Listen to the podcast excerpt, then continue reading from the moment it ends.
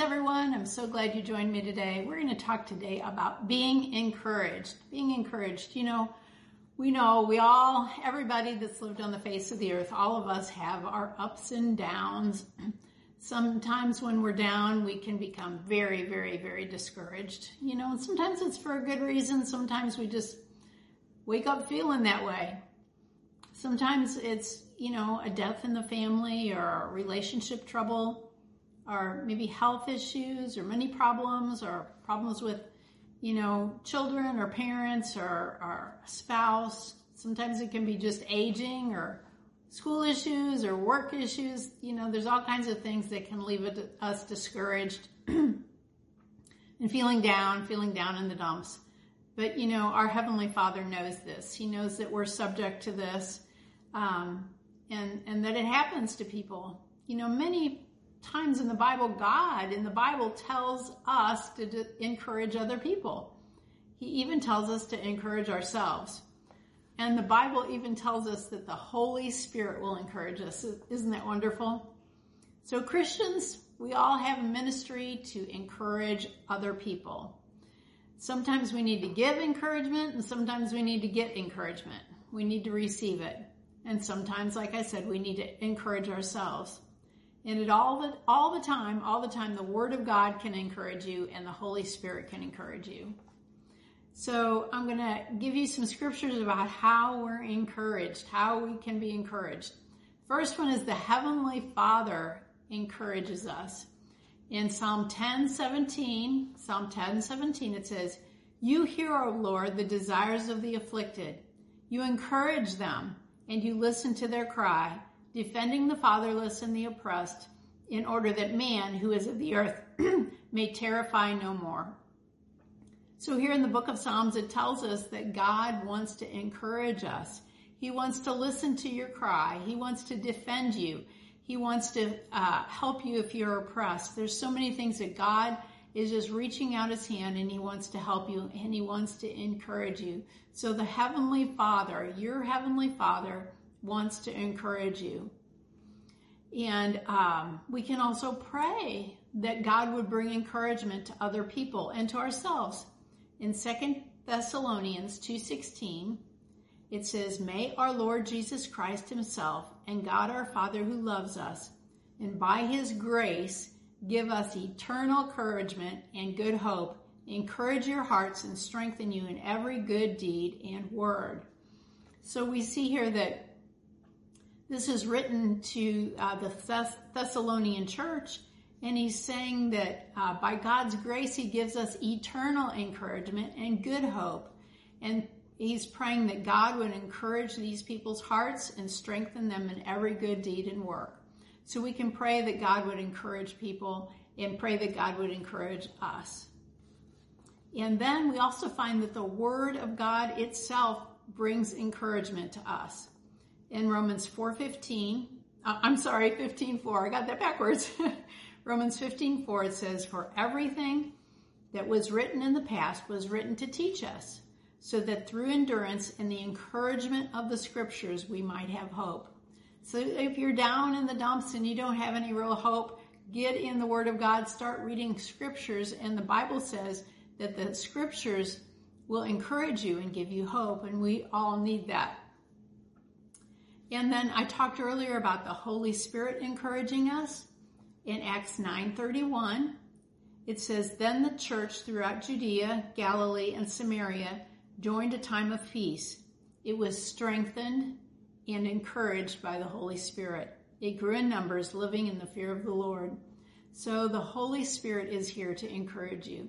And sometimes we just need to call upon the Holy Spirit to encourage us. And then um, it also tells us that we can encourage ourselves. And a lot of times we need to do that. We just need to get down and dirty and encourage ourselves and, and kick ourselves in the behind and, and remind ourselves of how good we do have it and how good uh, God is and how He's going to take care of us. In 1 Samuel 30, verse 6, this is in the New American Standard updated version. It says, Moreover, David was greatly distressed because the people spoke of stoning him. For the people were embittered, each one because his, his sons and his daughters.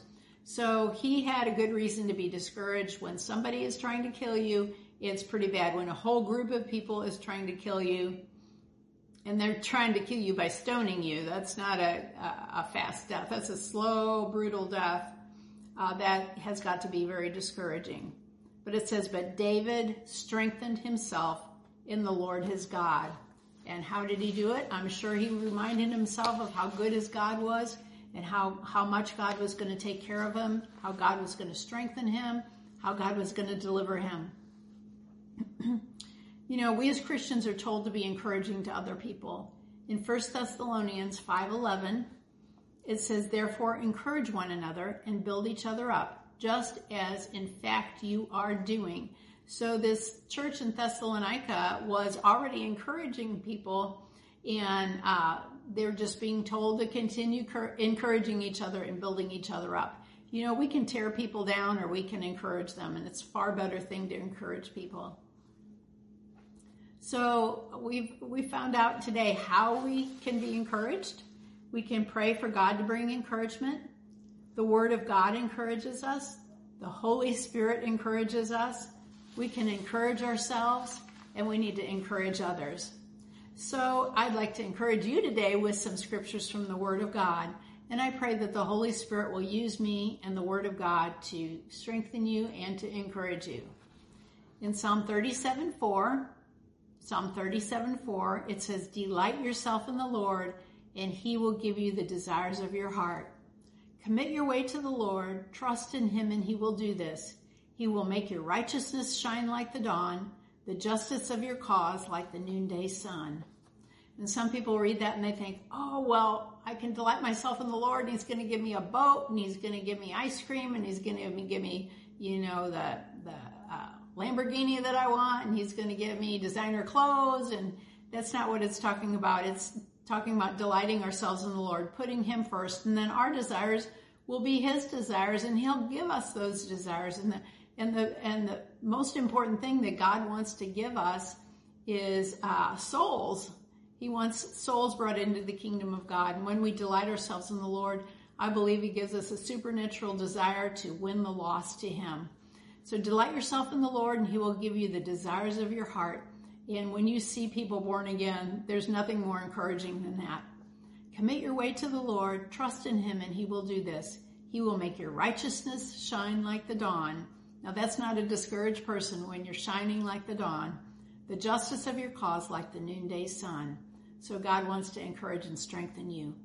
Philippians 4:13 says, "I I can do everything who him who gives me the strength." So if you're dealing with something that you don't think that you can do, you don't, you know, you just don't have the strength to do it or the insight to do it, you pray and ask God to help you. And the Bible says that you can do everything through God who gives you the strength. and then, you know, do you support the gospel financially?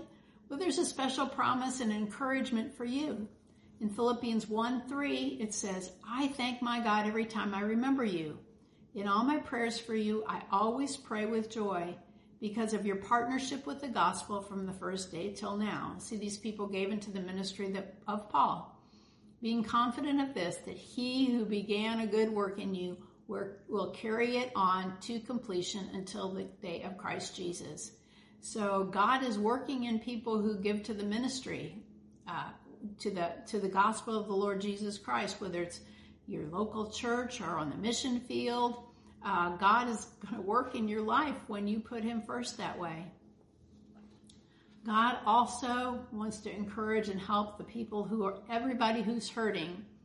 In 2 Corinthians 1 verse 3, 2 Corinthians 1 verse 3, it says, Praise be to the God and Father of our Lord Jesus Christ, the Father of compassion and the God of all comfort, who comforts us in all our troubles, so that we can comfort those in any trouble with comfort we receive and have received from God. For just as the sufferings of Christ flow over into our lives, so also through Christ our comfort flows. If we are distressed, it is for your comfort and salvation. If it is, if we are comforted, it is for your comfort, which produces in you patient endurance of the same sufferings we suffer. And our hope in you is firm because we know that just as you share in our sufferings, you also share in our comfort. See, we all go through times in our lives that we need the comfort of the Lord. It's a supernatural thing that comes to us, a supernatural grace and ability, you know, that God gives us, um, that comforts us, that enables us, knowing that God stands by our side. He's there to help us. He's there to love us. He's there to be merciful and graceful to us. And then there's times in our lives that we really need wisdom. We really need to know what to do. In James 1 5, it says, If any of you lacks wisdom, he should ask God who gives generously to all without finding fault, and it will be given to him. So if you're discouraged because you don't know what to do, you can't figure out what to do, the Bible says that we should ask God and he will give you generously. He will give you wisdom generously.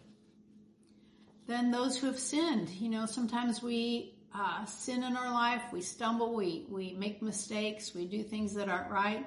And a lot of times that causes us to lose our joy. And God wants to help you with that. In Psalm 51:10, and I've prayed this prayer many times. Psalm 51:10. I prayed this a lot of times when I might have a bad attitude towards someone or someone's offended me or you know just just I'm grumpy or whatever. I pray this, create in me a pure heart, O God, and renew a steadfast spirit within me. Do not cast me from your presence or take your Holy Spirit from me. Restore to me the joy of your salvation and grant me a willing spirit to sustain me. So God is there. God is there for you if you've goofed up, if you've messed up, if you've sinned, if you're uh, irritated with somebody or have a bad attitude. God is there to help you. Just go to Him and pray a prayer like this Lord, create in me a clean heart, cleanse me, cleanse my mind, cleanse my heart. Um, you know, create, restore to me the joy of your salvation, Lord and God will help you. Another thing that will really encourage you is you, you is that you can depend on God's promises. In 2 Corinthians 1:20, it says, "For no matter how many promises God has made, they are yes in Christ. And so through him the amen is spoken by us to the glory of God. Now it is God who makes both us and you stand firm in Christ." He anointed us, set his seal of ownership on us, and put his spirit in our hearts as a deposit, guaranteeing what is to come. So all God's promises in the word of God are for you. Uh, God has made them and he wants to fulfill them in your life. So I hope these scriptures have encouraged you, have uplifted you. And anytime you have a need, just open up the word of God and it's just so full of treasures and full of wisdom that will encourage you and, and help you get out of the doldrums. So, but if you've never uh, experienced anything like this, if, if, you don't even know this Lord that I'm talking to, uh, talking about, I encourage you to invite Jesus to be your Lord and Savior.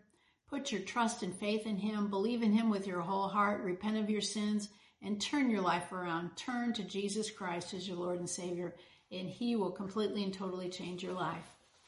Well, I hope you've enjoyed this. I encourage you, Pastor Terry has been teaching on Sunday morning about the Ten Commandments.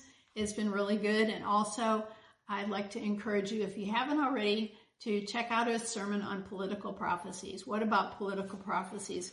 You know, we're in election year and um, um, sometimes uh, there can be a lot, a lot of people prophesying about what's going to happen, who's going to win, you know, all kinds of things. And we need to know, the Bible says we're to judge prophecies, so we need to know how to judge them uh, so we don't get kind of mixed up or confused or discouraged. so it would be very helpful for you to uh, listen to that and uh, not be deceived by false prophecies or discouraged. So the link to that is listed in the details of this message. So I hope this has encouraged you. Keep your chin up, keep your faith in God, keep your joy full, and we'll see you next week. Bye bye.